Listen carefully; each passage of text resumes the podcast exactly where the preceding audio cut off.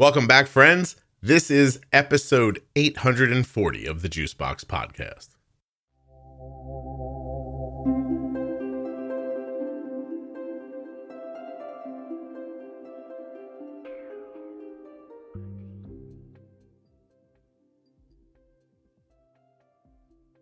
Today, I'm welcoming back Erica Forsyth. Of course, you know Erica is the licensed marriage and family therapist who I speak to frequently on the show.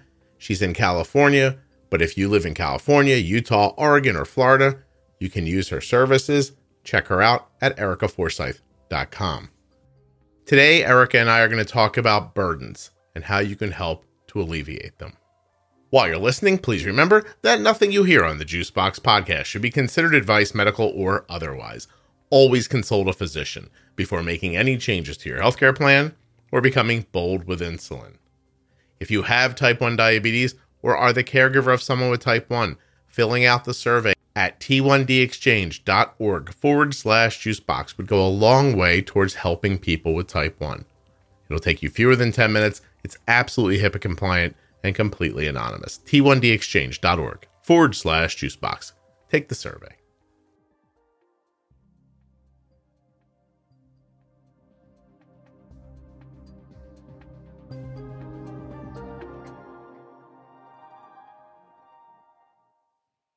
This show is sponsored today by the glucagon that my daughter carries, Gvoke HypoPen. Find out more at gvokeglucagon.com forward slash juicebox. Today's episode is also sponsored by AG1. AG1 is from Athletic Greens. It's the green drink that I have every morning, and you could too. When you go to my link, athleticgreens.com forward slash juicebox, not only will you get your first order of AG1, but you'll also get a year's supply of vitamin D and five free travel packs. AthleticGreens.com forward slash juicebox. Erica, welcome back. Thank you. Thank you for glad to be this. here. No, thank you. I, I appreciate you being here.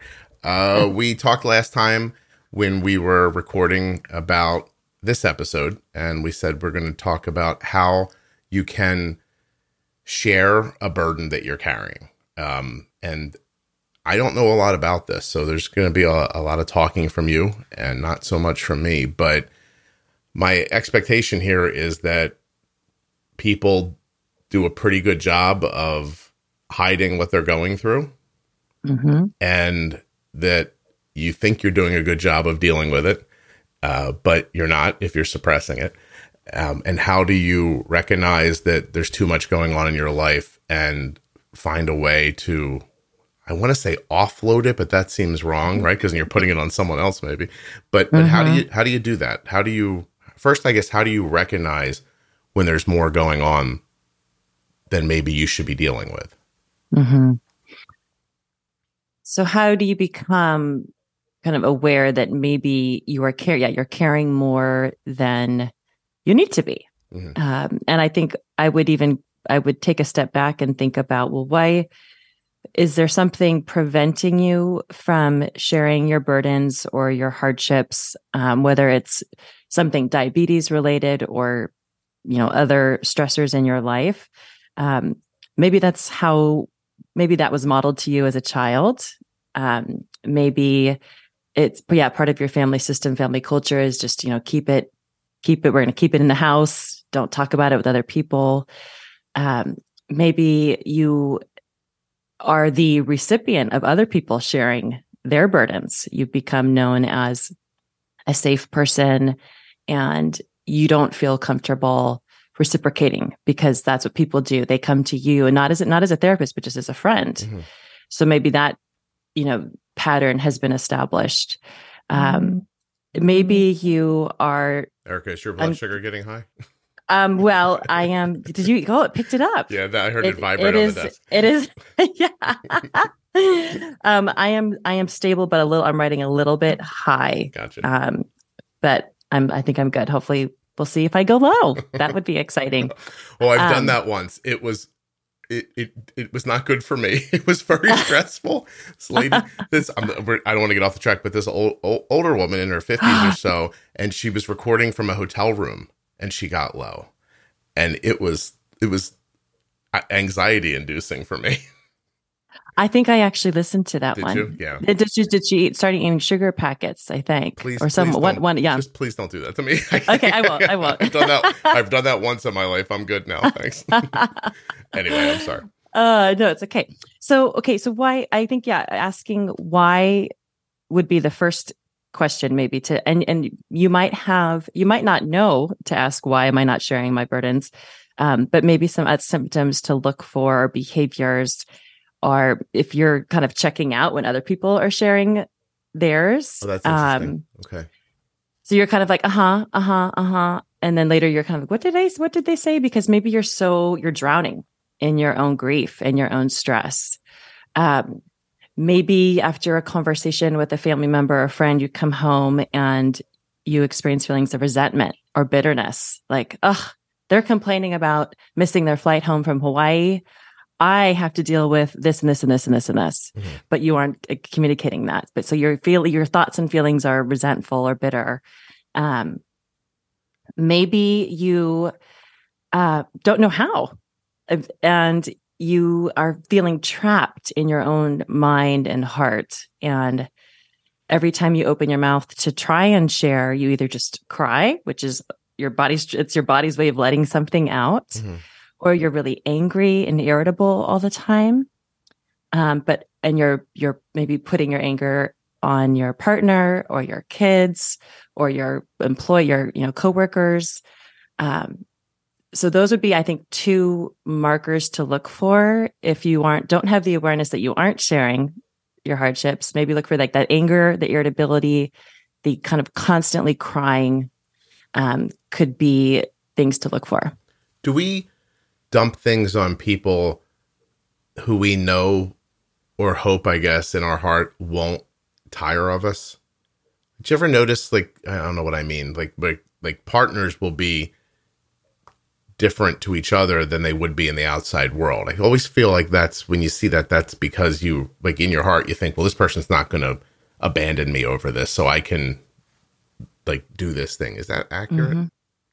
Yes, I think in a in a safe and trusted, you know, in a in a relationship in which you can trust your partner and what you have established Mhm. in your relationship, that you can, you know, unload your your burdens, your emotions. Um, that's what you know why often why people choose to be in a partnership to have that reciprocal conversation and that you aren't feeling alone Right. in in the world um and so i think part of that is also having if you were to think about can i share safely with my partner great do i feel like i have people outside of my home or relationship who i can share with um having that kind of social awareness is also important because you might want you know i think about some people who would say well this my friend is going through so much right now. I just feel like i can't share you know my my trauma or Mhm. my kid's diagnosis story. Um or you know i don't feel safe sharing this information with this person because then they're going to give me a whole bunch of ways to fix it. Yeah it, it's interesting online. Sometimes people will say i'm i'm going to tell you something i don't i don't i don't need your judgment i'm just trying to get it out and so those people are looking for for like it's almost one way sharing but it's the only thing they seem to have if that makes sense Yes. And maybe in the initial stages of learning how to share or learning how to, or it's a new, it's a new, you know, trauma. Um, you just want to share. You don't want any problem solving or conflict resolution. Um, you just want to, and, and I, and I applaud those people who can be clear and ask for what they need to Mhm. say, Hey, I'm going to share something and I just am looking for validation Yeah. or I'm looking for, to, to not feel alone in this um, and then they'll they'll get what they need back is are those things one of the big surprises of the podcast for me is that it somehow offers that to people even though it's not a two-way conversation like hearing I, I and maybe you understand this better than I do. I mean, let's honest, let's be honest. I hope you understand it better than I do. But um, but when you hear two people, me and another person having a conversation about that person's life with diabetes, and you're a and you're a fly on the wall for that, somehow that gives people a lot of comfort and that part of I didn't, first of all, I probably heard me say it. I didn't expect that to be the truth about the podcast. Mm-hmm. And it mm-hmm. still uh, takes me by surprise a little bit, you know. But that's yes. a real thing. Am, am, I wrong? It's a totally real thing mm-hmm. because as a listener, you're, you can feel like, oh, that I'm not alone in that feeling or that experience. Um, you like you have that thought of, oh, that they experience that too. Oh, I'm not crazy for thinking or feeling this way. And that minim- minimizes that feeling of isolation, which is a key factor in leading to, you know, depression. depression. Mm-hmm. And so you're almost in a three person conversation, like you're sitting around a campfire, except you're not actively involved in it, but you are in your mind going, that makes sense. Oh, I've had that feeling. And then that makes you a part of the conversation one way or the other, whether it's virtually or if you're in person. Yes. Okay. Yes. Okay. No, I think that's a that's a great point. Um, and so, and going back to the, you know, do I feel safe sharing with with my partner or with friends? I think if you if you don't feel safe, listen to that also. And mm-hmm. you know, we don't want to say go and share your burdens with everybody. Um, understanding that that sense of safety, can that person give you what you need? Can you ask for what you need? Yeah. Are all really key um, points. I'm going to bring something up that I I witnessed online. I'm not going to give anybody's details, and I'll be very vague about it. But it's, it's so interesting how this all layers together. Uh, I saw a post in the private group where a person was trying to share with everybody that they thought would understand that um, how kind of defeated they felt that in their personal life they had tried to organize a thing around diabetes. Um, amongst their family and their extended family. I think they shared it with like 30 people on Facebook. And besides their parents, no one responded to it. And they were really like devastated by this. Mm-hmm. And I'm reading the post and I think I think to myself, I mean, I don't know, like Erica, I I I pride myself on trying my best to sit in the center and see 360 around things. I think it's sort of my job on some level. Yes. And so I'm listening to what she's saying and I'm like, I get it. Like you reached out to 30 people and not one, even privately, like get off of like, but she never thought of what if they didn't see it? What if it made them uncomfortable? What if they were just busy? Like she didn't put any of the context to what might be happening on their side, or maybe they just didn't want to. I don't know. Like I have no idea. But she came online to say to people, Can you believe this happened? And instead of, and some people were very supportive overwhelmingly people were supportive. But it, it's always a couple of people who have to step in and say what I just went through in my head out loud as if it's the only consideration in the story. Like, well, you shouldn't have put them in that position. It's such a small part of the conversation, right? Like maybe mm-hmm. maybe she shouldn't have. Like I don't know, but there's no good that comes from saying that to a stranger who's clearly here for you to just she just wants you to say, I have diabetes too. I know how much that sucks. And by the way, everybody knows it sucks.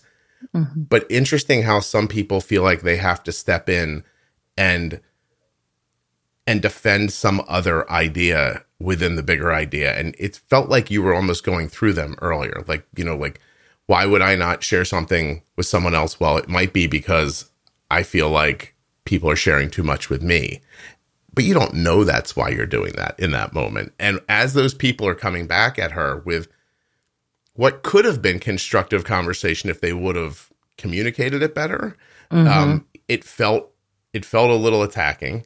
Uh-huh. And then, of course, as soon as that happened, then the original poster then just lashes back, and I'm like, here we go. like mm-hmm. I, well, I've seen this story about a million times, and so I'm mm-hmm. watching them do it, it's interesting to be able to sit. Like I, I feel like a little bit it might might give me a little insight into what your job is like because you can point you can go well that person's doing it for this reason and that person's doing it for that reason and this person's responding like this because you can see that it makes them uncomfortable that she shared it outwards to people it was fascinating how many different responses there were and they almost all were just mirroring how they felt back to her mm and she obviously didn't have any of those thoughts she was just trying she was just trying to get her family to recognize that it was hard to raise a kid with diabetes uh-huh was really it you know and she was coming to the the group to have to be validated. Yeah, she wanted to commiserate, and, mm-hmm. and it was listen. Ninety eight percent of the people commiserated with her, but mm-hmm. the ones that didn't, you could have sectioned them all off into another room and said, "Hey, you ought to go see a therapist about why you answered this way, because um, you're mad about something else." Or yeah, or maybe not respond online you know. Or or take that into account into consideration that your thoughts are not so important that you need to like torture this person more. But they don't think they are. They think they're showing her some truth that she's missing which by the way might not be her truth or the people who she was speaking to it's it's just your I mean, I, it's never lost on me that I make a podcast and then I'm like, listen, sometimes people should keep their opinions to themselves while I'm giving out every opinion. But um, anyway, it's just how it seemed to me. And it, no, and I yes. Sorry, go go ahead. I was going to respond. No, please do. Okay, so I think the well, that's part part of the risk. I mean, there's a risk benefit, right, on sharing something like that online, where you're coming to a trusted, you know, forum that maybe they received comfort in the past. Um, and so that's the benefit. But the risk is you really don't know how it's going to land. Mm-hmm. You know, you are you are the sender of information, and as how are the receivers of that information going to respond when you don't hear tone of voice really in a post? Um, so it is that's a risk that you're taking, sharing something really vulnerable in the group but most of the time you probably your needs are going to be met. But i also as the sender of information uh, you cannot control how it's going to land in the receiver's lap. And it's odd to expect that you'll get 100% compliance from the from the responses. Like why not be and listen it took me a long time to figure this out and i had to get i mean the way i got to it was i got a very very harsh review of my book after i got five or six glowing reviews, like professional reviews, I I I was like on cloud nine. I was like, everyone's just gonna love this book. And then like the sixth review basically was it just it, it it read to me like I hate this guy. I hate what comes out of his mouth. I hate the kids he talked about, the wife, his life, everything. Like it, it just they did not like me the way I told this nothing right. Oh and, gosh. and and it knocked me back. It was the first time. And my publisher said, if you're going to put yourself out into public, this is the game. Like mm-hmm. you can't like did you like the book? And I was like, yeah. And he goes, "Do you agree with what was said here?" And I said, "No, but it hits every one of my insecurities." Mm-hmm. Every one of my insecurities, like what what he said, but especially about the writing specifically, because I'm not Eric. I mean, I don't think it's any great. Like, I'm not a writer. You know what I mean? Like I, I barely got through high school. I, I, if I'm good at one thing in in writing, I come off the way I come off in person. So it's it feels very like comfortable, right? But it's mm-hmm. not it's not correct. I still when I got done, I wrote a book and I ran the whole manuscript through something to look for where I didn't put the commas. And so like, I don't know what I'm doing. Okay. Anyway, um, but I learned to I learned to say to myself, if this is the space I want to be in, then this is what's going to happen. And I have to be open to other people's ideas and hear them as like possibilities of constructive criticism, but I can't take every one of them on as if they are gospel every time they come to you because mm-hmm, that's crushing. Mm-hmm, and mm-hmm. I do mm-hmm. think that that inability to do that maybe is what sent our online society in the direction it went more recently in the last couple of years, where no one's allowed to say anything that isn't perfect because what if you hurt someone's feelings?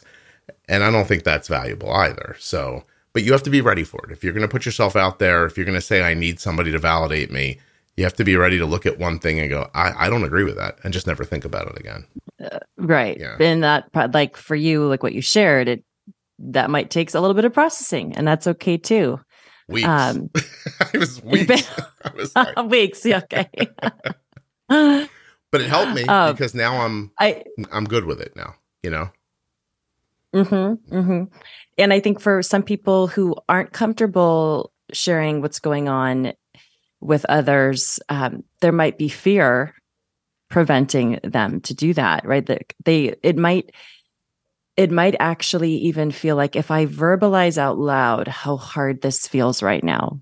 I'm I mean, I'm thinking of obviously the caregivers with their new their child who's newly diagnosed Um, these are caregivers that I meet with, and they feel like, how do I, if I share it out loud, that makes it feel real. There might be, um, it kind of, there's might be fear that it's going to make it feel worse mm-hmm. if you share it out loud to somebody or a a pastor or a priest or a therapist or a friend. It doesn't really matter, but in any sense, if there's a fear of like it, you're going to be like swallowed in grief, yeah, um, like when in fact, actually, by keeping it inside, that's where you you drown. Yeah, right. It it it. it it collapses on you like a black hole instead of the explosion that you're expecting, you know, which doesn't really come. I mean, saying it out loud I mean, there's a million different ways to say it, but there's a.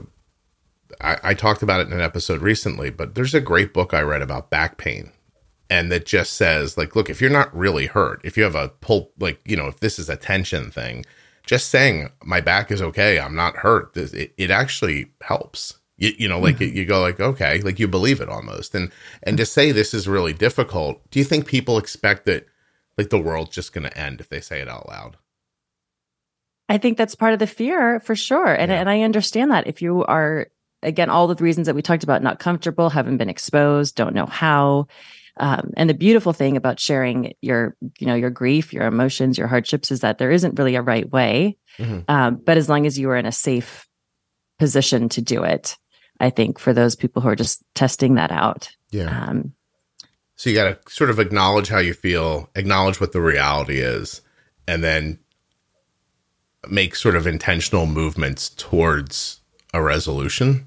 Does that is that kind of how it works? Um, yes, I think that might be um, after the sharing, right? So I think if you are able to say, I think a beautiful way to do it is to also articulate to the person you know who you're sharing with is that this is new to me. All the things that you're fearing, this is new to me. I'm not really comfortable sharing this hard stuff that's going on in my life. So bear with me.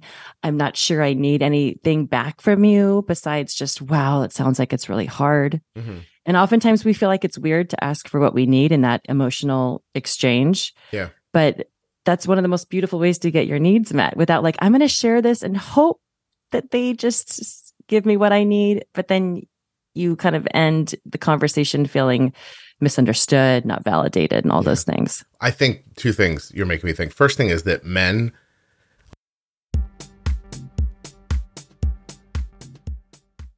When you have diabetes and use insulin, low blood sugar can happen when you don't expect it. Gvoke HypoPen is a ready to use glucagon option that can treat very low blood sugar in adults and kids with diabetes ages 2 and above. Find out more. Go to gvokeglucagon.com forward slash juicebox. Gvoke shouldn't be used in patients with pheochromocytoma or insulinoma. Visit gvokeglucagon.com slash risk. I was able to replace my daily multivitamin with AG1 from Athletic Greens.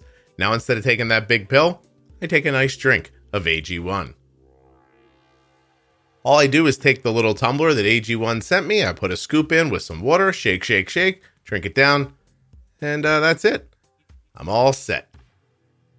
Here's the great thing about AG1 it's lifestyle friendly, so whether you're eating keto, paleo, vegan, dairy free, or gluten free, it's for you. It contains less than one gram of sugar, no GMOs, no nasty chemicals, or artificial anything. And it actually tastes good. It supports better sleep quality, and for every purchase, Athletic Greens donates to the organizations helping to get nutritious foods to kids in need, including No Kid Hungry here in the US. Athletic Greens was created when its founder experienced a ton of gut health issues and ended up on a complicated supplement routine to recover.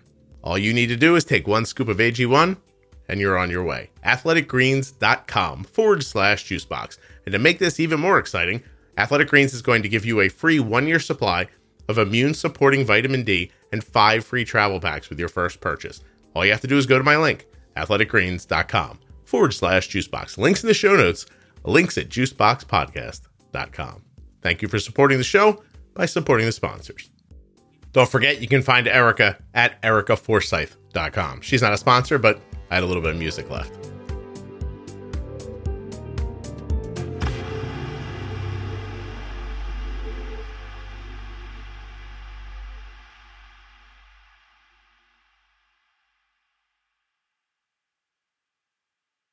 men are much more open to this than you would think they are. As long as it's privately a group of men, if one starts talking about something that's going wrong, you can see how almost excited most of them are that someone's saying something that they think. And and it's not normally how they communicate. Um, I've seen that for certain. But the other thing I wonder is what if you just don't have someone? Like what mm-hmm. if there's mm-hmm. just a like there's no one? I see that happen sometimes. Like I I see people say, I confided in my sister-in-law, but I knew she was gonna blah blah blah. And you know, like this is because if listen, everyone is struggling. Everyone. Okay, mm-hmm. on some different level. And the fear in this scenario was this person who wanted to talk about diabetes. If I share this with my sister in law, she's going to lord it over me. She's going to treat me like, oh, look, there's a person I'm doing better than to hold to, so mm-hmm. that she mm-hmm. doesn't feel the pain of her struggle. Right. Mm-hmm. Um, and if you can't find somebody in your life because your parents are tough because your parents will start trying to fix it especially if you're an mm-hmm. adult going back to your adult parents and you're mm-hmm. like i'm really struggling with your mom is going to be like oh my god i knew this was going to happen. My baby needs me. Like, like, you know and now you're a 35 year old woman. Somebody's baking you brownies. And you're like no no no i don't need this. So like where do you like is therapy the only way to find uh, there's got to be another way. A stranger sure. at a bar, a bartender. Like, not that I'm, like, but you know what I mean? Like, isn't that what a bartender is? Well, I think in yeah, old movies, listen, yeah yeah, yeah, yeah, yeah, right. They're just listening because they want the tips, but who cares? That's you get right. out your thing, you know. So, no, I think well, the the beauty, the kind of the magic of therapy is yes you can you can receive tools for stress management. You can use co- you can utilize coping mechanisms. You can process trauma. But kind of the the magic of it is you're telling your story and someone is there to witness that. Okay. Someone is there witnessing listening validating your pain. And that's what we need as human beings is you know someone to witness bear witness to our life and our story and our pain. Mm-hmm. so obviously that can happen hopefully it should happen in therapy if if you feel like you can't afford it don't want to try it I would try. Um, there are a lot. There are a lot of free resources online. Um, there are a lower cost type mm-hmm. of therapy.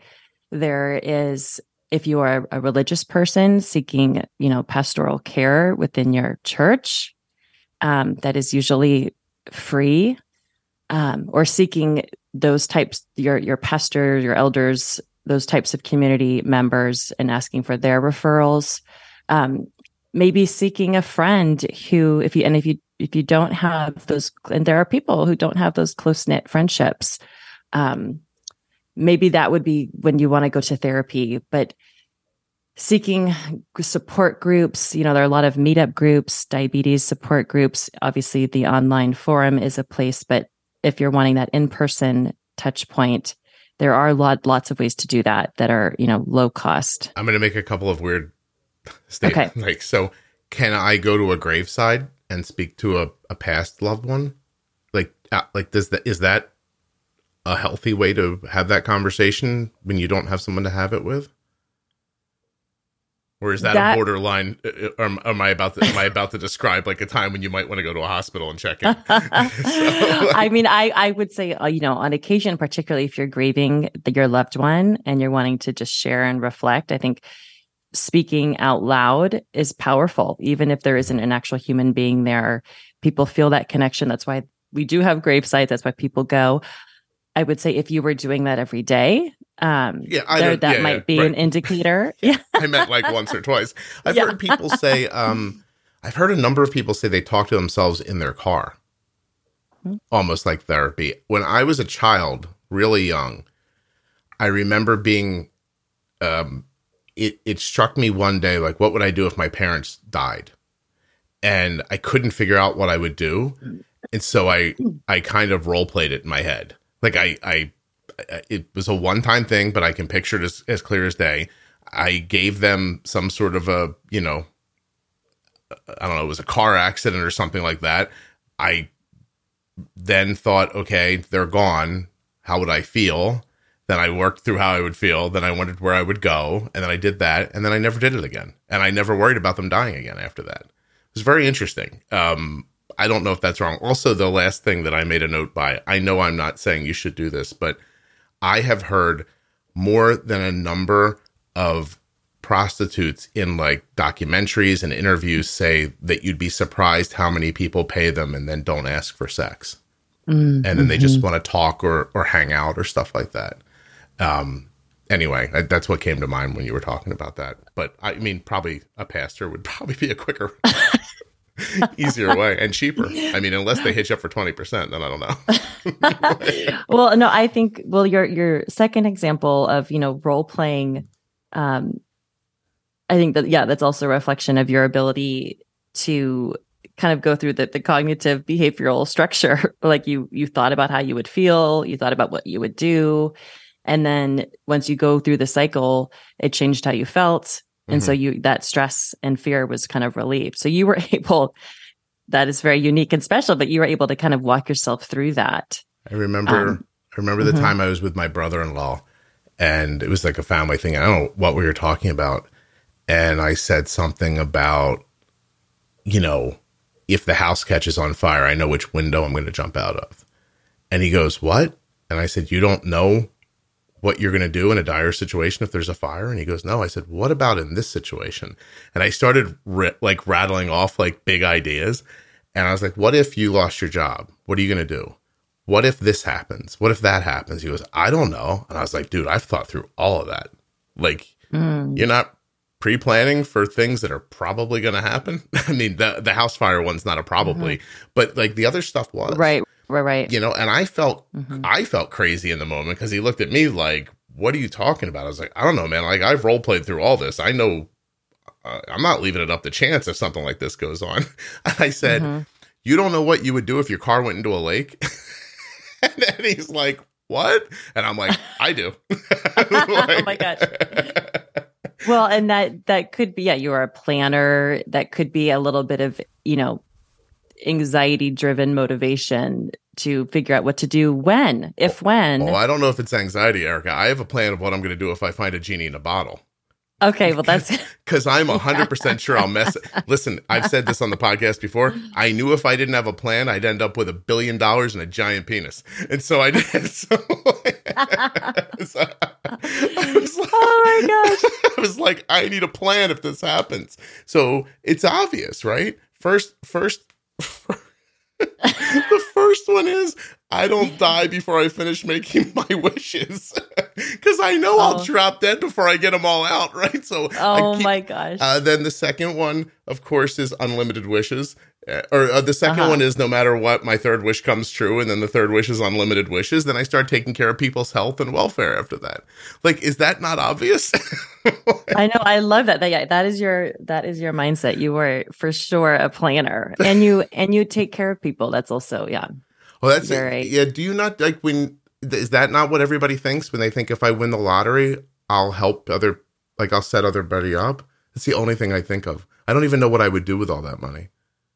Well, that's I don't know if everyone I have not asked that question to enough people to know, you but I imagine that's might not be on the top five. Maybe if know. they have your your outlook. Uh, I'd yeah. like to put everybody's make sure everybody's okay. And health always yes. comes first in my head. Like I always think like I'll get them a private doctor so they can mm-hmm. go through all mm-hmm. their concerns. Like that is one mm-hmm. of the mm-hmm. first things I think. But seriously, I'm not joking. I'm not trying to be funny. I know if I didn't have this thought through, I'd have three of the stupidest things in the world if I found a genie bottle. Just, oh, I love it. I love it. Um, all right, so, so, go ahead. I'm sorry. So I, well, we, I wanted to I wanted to go yeah, back to um your the third point of you know paying um you know paying a prostitute. I think that goes you know there are human um human nature is you don't there are the yes there are there are introverts, there are extroverts, but I think at our core, we don't want to be alone all the time. Yeah. And so that reflects to me just that deep human need to be seen, heard, validated, loved, hopefully, you know, and, and not feel that um that emptiness. So those burdens drive you farther and farther away from those connections if you don't strive to keep them. Is that right? Yes. I mean, I think it ultimately can. I would, yeah. I would look at, you know, if you, if you feel like no one needs to hear these burdens, um, I'm not worthy or mine aren't big enough or bad enough. That's a really common, you know, lie that maybe you tell yourself of like, well, it's not, I don't have it that bad. Mm-hmm. Um, but then I would look at how, how are, how is that mindset impacting your relationships with friends, family, like we just talked about? Is it, are people are you feeling isolated from them? Are you not having those connections conversations if you're just holding everything inside? Yeah. Because of all the reasons the fear the not knowing how. Mine mine aren't my problems aren't bad enough or big enough. Mm-hmm. um, it can impact your connections. You know there's a sentence that gets spoken a lot um, that i think it's meant to be insulting a little bit but i see it in both directions. So it's the the the worst thing that's ever happened to you is the worst thing that's ever happened to you. Um, and so on the kind of bad side of that, it, the idea is, is that if you lived a pretty good life, the tiniest thing you could be out complaining about, and most people might look back at you and be like, "Oh my god, like that's the worst thing that's mm-hmm. ever happened to you." But still, the rest of that point is that's still the worst thing that's ever happened to you, and it strikes you just as bad as the worst thing that's ever happened to me, even if my thing includes fire and brimstone and a car hanging off a cliff, and yours is that, you know, you couldn't pay your rent on time. Like, like, you know what I mean? Like, and so there's no way to like, I, I think that when you're talking about burdens and, and offloading them so you can be healthy and be happy and live, judging your burdens is not valuable. Like, it doesn't matter what they are. They're, they're the worst, they're the worst thing that's happening to you right now and and that can be overwhelming. Yes judging your burdens and judging somebody else's. You know mm-hmm. i think we do as humans we kind of categorize burdens or problems or hardships. And yes there are some that are really extreme but as you said it doesn't really matter because if it's you lived this carefree easy life and then something hard happens you have never experienced something hard. So of course it's going to be traumatizing and painful. Yeah. And so but that person might not share it because you have that mindset of like, "Oh, but at least I'm not, you know, on the streets." Mm-hmm. Or living with a chronic illness, or you know, whatever right. that you're comparing it to, but that doesn't really matter because it is painful and yeah. challenging. How? Why then, if if that is the wrong way to deal with that, it isn't it's hard to argue with though that when you see somebody who is clearly worse off than you, it does make you feel better. I mean, that's just true, right? Like you I think it is true and we can internalize that and say, well, "You know what? I'm so grateful for what I have." You can you can live in that space of gratitude, of contentment, but that doesn't mean that takes away from the pain or struggles that you have. Right. You can't. Right? It's not like you can't. It's not like one or the other. Right, you can you hold both. You can't let that gratitude trick you into staying in that room um, when you, you, you shouldn't be there. Like, yeah, yes, yes, that person has literally no legs, but it doesn't make the thing you're struggling with reasonable to stay struggling with it. You still should try to get away from it yes and and and find seek help support all of the things. Um yeah i think that's we we often live in this either or mindset. Yeah. And it, okay well i i just got to be grat i just got to be grateful. I got to be grateful. I got to be content. Um but don't but yeah but also allow yourself the space to feel like gosh this is really i'm really struggling. I feel really sad angry frustrated about this other thing too. How how do you excuse me sorry how do you let's put my ourselves in a we're in a relationship and I have diabetes and my spouse doesn't or my kid does and neither of us do or something and mm-hmm. I want to go to the other person, the other person in my life and say this is how I feel, but they might not be ready to say how they feel out loud. Is there a primer? Is there a way I can get them to that space so that it doesn't get met with either they shut off or they push back because they don't want to say it out loud? Um, I mean that that seems like an important consideration here. Absolutely. Um, so you're in a you're in your relationship and your partner maybe you're struggling with something and you want to have that reciprocal exchange with your partner. Mm-hmm. And so you come and share your your stuff and I think if you're finding again over like patterns, I think you want to maybe first set up is it an appropriate time to have this conversation? Have you um, planned, say, hey, can we talk? I'm really struggling with this. Can we talk on Wednesday night after the kids go down? Um, because oftentimes, if this isn't something that you do on a daily basis with your partner, they might not be prepared to receive that. So having a set time, um, being clear with what your goals are. If you're finding over many, many times that your partner is either cut off or defensive or unable to receive what you're sharing or wants to kind of one up you, then I would maybe encourage them to go, you know, to either seek communication, couples therapy, um, because then that that's going to interfere with the intimacy ultimately, right, with between you and your partner. Yeah. In, in general, therapy really at its core is is a is a third party who just doesn't care about the details, right, and can listen and then kind of get you moving in the right direction. I, people, you don't give people answers. That's not your job, right? Your your job Correct. is to show them what's happening and let them absorb it and and I guess eventually become okay with it. Is that right?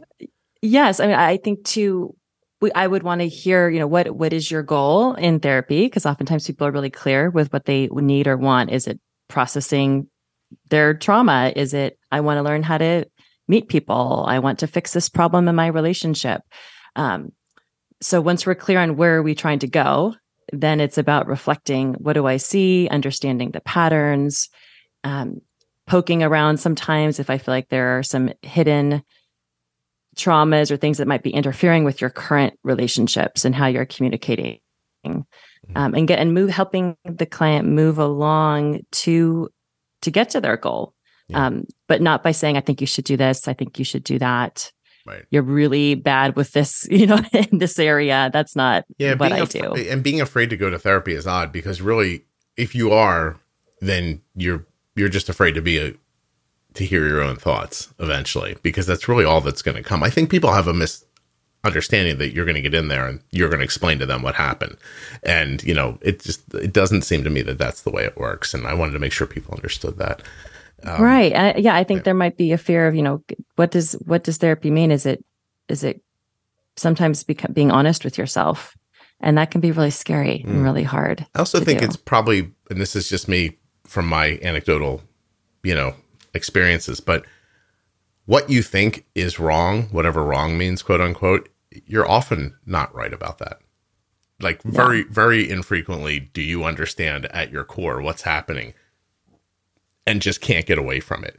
Um, and I, I go back to that example of, you know, the person sharing the story and how people came from all different directions. Mm-hmm. No one saw themselves as an aggressor in it.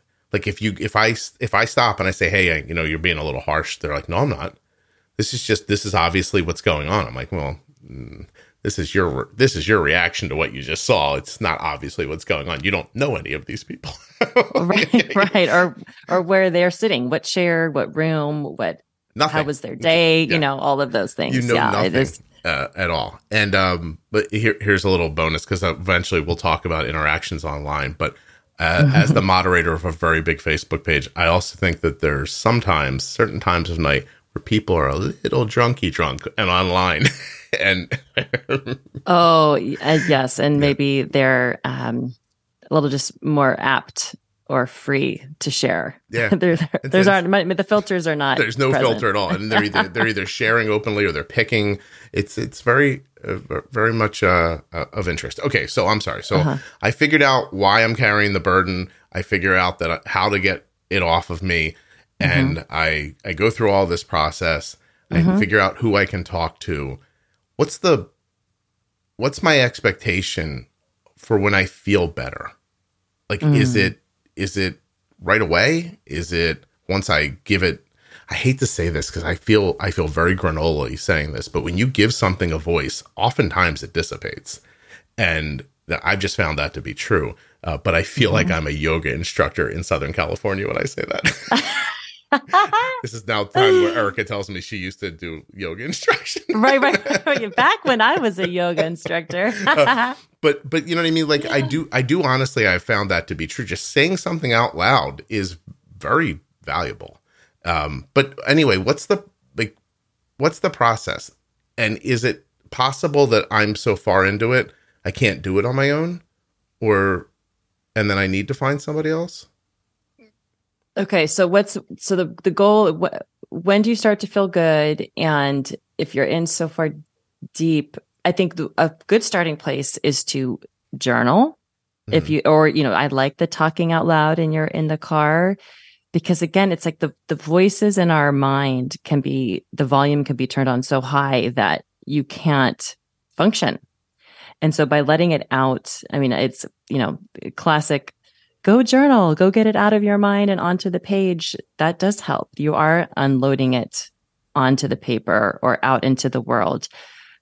Um, by having someone else there present, not only hopefully will you receive that validation, the decrease um, feelings of isolation, but then if you're needing to, if you're needing help with some of those burdens, hopefully you can get to a place of, um, you know, stress management, problem solving, having some tools to utilize when you're starting to feel triggered or overwhelmed or stressed or sad.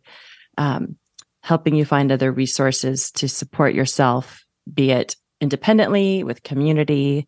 Um, and maybe if it is past or current, you know, active trauma, helping you find ways to navigate through that, um, changing your thinking, processing the pain that you are feeling. Sometimes it's dealing with the psychosomatic symptoms. It really just depends on, you know, what what is the presenting issue. But ultimately, yes, you want to be able to function, but that the burdens will continue, but then you'll have the skill set to manage it. Can I offload these burdens in non-verbal ways? Uh, exercise, boxing, running, like like that kind of stuff? Can I go to an axe throwing place and let it out that way? I mean, is there value to that? I yes, I'm so glad you brought that up. Thank you. Yes, I think exercise is a great way to, to for stress management. Um, if I think the caveat to that is if you're finding that you're if that's the only thing you're using and you're still seeing these other issues arise, like the irritability, the sadness, then maybe it's not quite enough, but it's just, helping. You're just letting a little of the steam off every time you do it instead of just expressing it all. Exactly, yeah. exactly. But I think that's a good first step if you're kind of if you're in the space of I can't afford it, I don't have time, I don't want to. Trying these, you know, the journaling, the talking out loud, the exercise, um, are all really great first steps for sure. Yeah, I just to hear people talk about that when they're in a good exercise routine, that their mental health feels better, and you never. I mean, because some things are just. I mean, life's never going to be easy. Like it's never going to be without resistance, right? Like so there's always even if you're not struggling with big things, you're still struggling with small things that you that you don't recognize in the moment likely. Um yes, yes. And the exercise obviously has so many great um you know, current and then post side effects with all the, mm-hmm. the endorphins and all that. Yeah. Release. So just some sort of a release. Mm-hmm. Um uh, uh my my last question before I before I say something that I hope is funny, and then I let you go. Um, uh, is we talk we talk, you know, a lot from the perspective of a parent, a child who has type one, and all that stuff that comes on, but this stuff is all just as relevant for an adult who's diagnosed. You know, I mean, and but that, but but it's different because your burden as a caregiver and your burden as the person are just com- i mean i've just spoken to so many people like it's just it's a completely different reaction mm-hmm. um, people are generally speaking better at taking care of other people than they are at taking care of themselves mm-hmm. and so i don't know i guess though if you're the parent and there's a burden on you then this really is about taking care of yourself so both people fall into that conundrum of either I'm not good at taking care of myself or I'm going to put my effort into taking care of my kid. And so everybody ends up ignoring themselves, I guess. I don't know. Yes, I don't have, yes, I don't have a no, question that, there. Sorry. No, that yeah. I think that I think so the yeah, being diagnosed as an adult, being a caregiver and your child is diagnosed, um, I think the adult there's a lot of layers to being diagnosed as adult the I think the caregiver piece.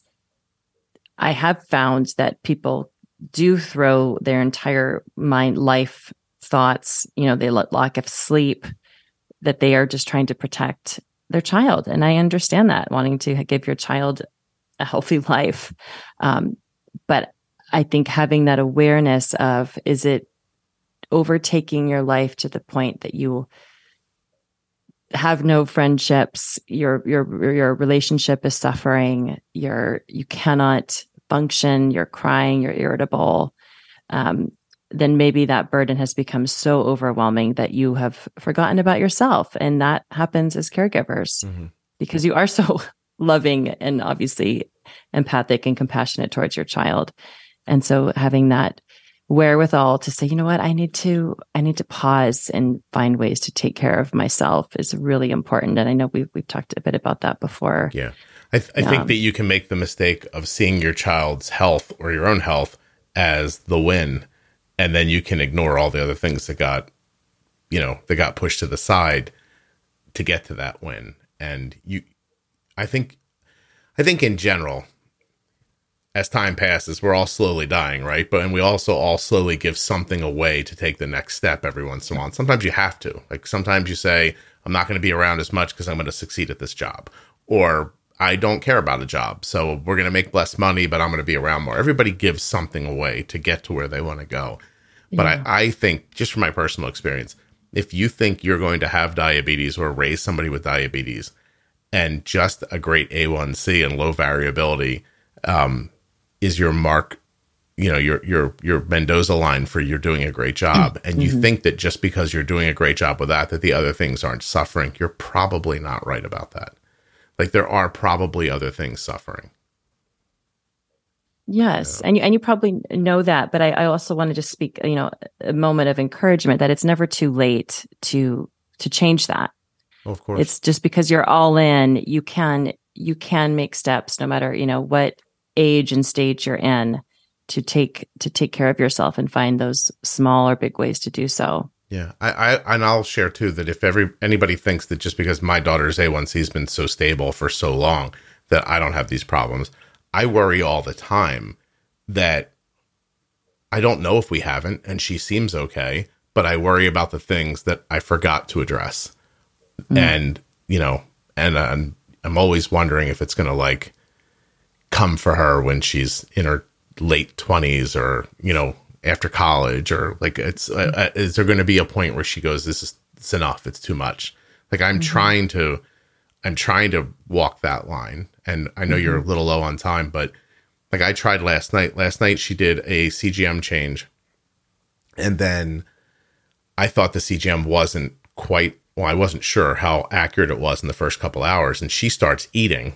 and bolusing off of it and then gets a little higher. And I said, I need you to test here. Like, I don't want, we, we shouldn't be given insulin if this number's not right. Like, let's test. And I know she was doing homework because I spoke to her earlier in the day and she ignored me. And I, I, I did the thing in my head where I was like, okay, this is going to end up being a teaching moment. She is going to get low later. And sure enough, it took till five o'clock in the morning, but she started to have a low blood sugar and I knew it was coming. So I was awake, uh, not awake, but I was listening for my alarm in my sleep, which is a thing probably only people with diabetes understand. Yes, but, yes. um, but I, um, I popped up, got her on, got it straight, kept moving.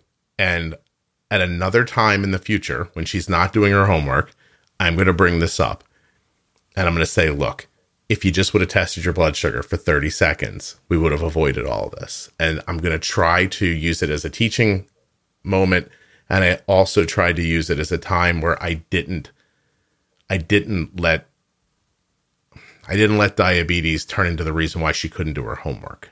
Mm-hmm. And because she was sitting down and I don't know, like there's a balance in there somewhere, but you have to, you have to stay conscious of it and keep and keep going back and forth with it. You can't just slide one way or the other. But anyway, um, let me say this: I appreciate you doing this very much with me. I think you and I are finding a a, a really nice rhythm. Um, and I hope thank you. Me too. Oh, oh, it's it's lovely. I appreciate you being here. And I hope everyone heard earlier when I talked about letting stress off as steam And then I said express it so that I could have a double entendre because you could express yourself and express this theme. I was so proud of myself. Oh gosh, I'm so sorry I missed that and did not give you due credit. No, no, no, no, no. I wasn't looking. I, I got it done. Good, good. I don't know. And I was just, when it was over, I was like, oh, I felt so good about that. Uh, listen, I don't, I'm not good at a lot of stuff. Being able to hold a conversation and at the same time think about the words you're going to use to like make a uh, not even a, a pun. Joke, a pun. I, I, was pretty proud of myself. no, that is good. You shell you shelved it. You held it. You used it. That was, that's you have so many skills. no, please, that's ridiculous. if it wasn't for iPhones and cheap microphones, uh, this skill would be completely useless. So, uh, thank you so much. I, I I'll talk to you again soon.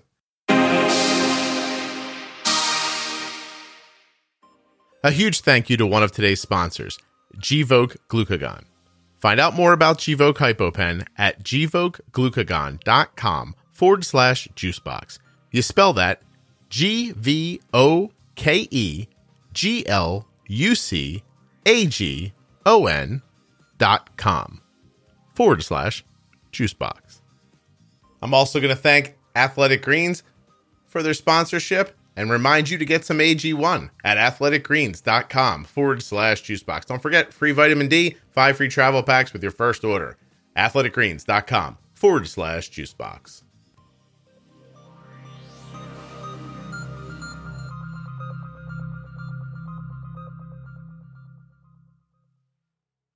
Thank you so much for listening.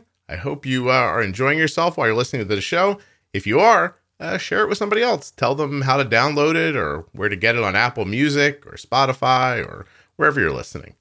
I really appreciate that. That's how the show grows through word of mouth. And of course, if you're looking for community, find that private Juicebox podcast page on Facebook. Juicebox Podcast Type 1 Diabetes. You'll know you have the right place if it asks you just a couple of questions because we need to make sure you're a real person and not a bot or something, you know? Juicebox Podcast Type 1 Diabetes. Uh, lastly, there's a ton of episodes with Erica if you're looking for them. Once you get into that Facebook group, in the feature tab, there's a list, or that list is also available at the top of juiceboxpodcast.com in the menu system. Erica is uh, terrific, and I've been talking to her for a while, so there's a nice little catalog of episodes with her.